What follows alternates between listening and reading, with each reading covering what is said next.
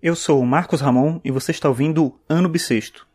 Hoje é sexta-feira, dia 7 de outubro de 2016, e esse é o episódio 281 do podcast. E hoje assisti a um vídeo do TED, TED Talks, né, mas não é as palestras, é, eles têm uma versão educacional que eles fazem vários vídeos animados, eu assisti um deles que fala sobre a adolescência na Roma Antiga. Então eles mostram o que seria a vida de um adolescente de 17 anos no ano 73 depois de Cristo. Isso é curioso porque como a nossa experiência é a experiência da infância, da adolescência e depois a idade adulta, é difícil imaginar que em outras épocas não foi necessariamente assim.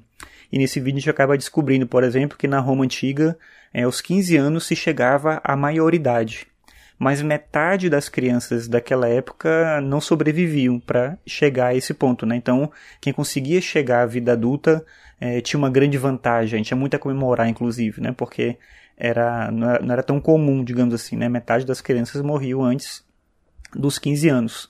Por outro lado, tinha umas coisas que soariam de maneira grosseira ou grotesca até hoje em dia, né? Então, por exemplo, com 17 anos, o jovem ainda estava vivendo com a família, mas ele já era um adulto, né? Estava preparado já, se fosse um, um nobre, é, educado na, nas línguas antigas, né? Hoje antigas, né? Na época não, o latim e o grego arcaico, então ele já sabia ler e escrever nessas línguas e ele também estava preparado já para a luta, né? Para a guerra, para uma eventual batalha ali que ele pudesse participar. E nessa época, com 17 anos, já era arranjado o casamento dele com uma menina de 7 anos, quer dizer, uma pessoa 10 anos mais nova que ele, Claro que essa distância de 10 anos de diferença, se a mulher tem 25 e o homem 35, ela é uma distância que, do ponto de vista é, do corpo, da formação da pessoa, inclusive, não é, não é tão gritante. Mas de 7 anos para 17 é uma coisa extremamente exagerada. Mas lembra, como eu falei antes, que metade das crianças não chegava aos 15 anos, daí essa ideia de se casar tão cedo.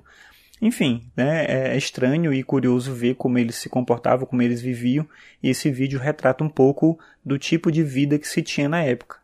A juventude é uma conquista recente, digamos assim, né? essa possibilidade de viver a adolescência, viver a infância e a adolescência como um adolescente de fato e não como um adulto, sem as responsabilidades de um adulto.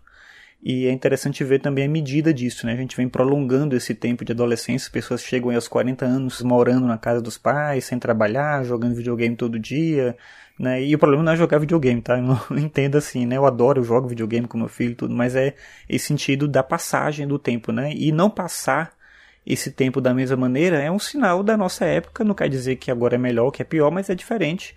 A gente tem que entender o que é isso, né? Eu já comentei aqui, inclusive, em algum episódio, quando eu era criança, o filme do Super-Homem que eu assisti era um filme feito para criança. Tanto que hoje em dia, quando alguém assiste esse filme antigo, os filmes do Christopher Reeve, a pessoa fala: Nossa, mas como era boba a história, como era uma coisa. Mas é porque era um filme feito para criança.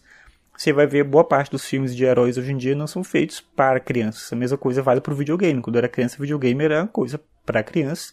Hoje em dia, a maior parte, se a gente pegar Sony e Microsoft, por exemplo, eu acho que a maior parte dos jogos que são feitos para as plataformas dessas empresas não são jogos para crianças. Né? A Nintendo é a que se mantém ainda mais fiel, digamos assim, esse espírito é, do videogame como algo infantil, né? como algo que está ali na formação da criança. Enfim, é só uma reflexão sobre essa ideia da passagem do tempo e sobre o que significa ser adolescente hoje, o que significa né, essa ideia de infância, adolescência e idade adulta hoje em dia, e o que significava isso, por exemplo, na Roma Antiga, como mostra o vídeo.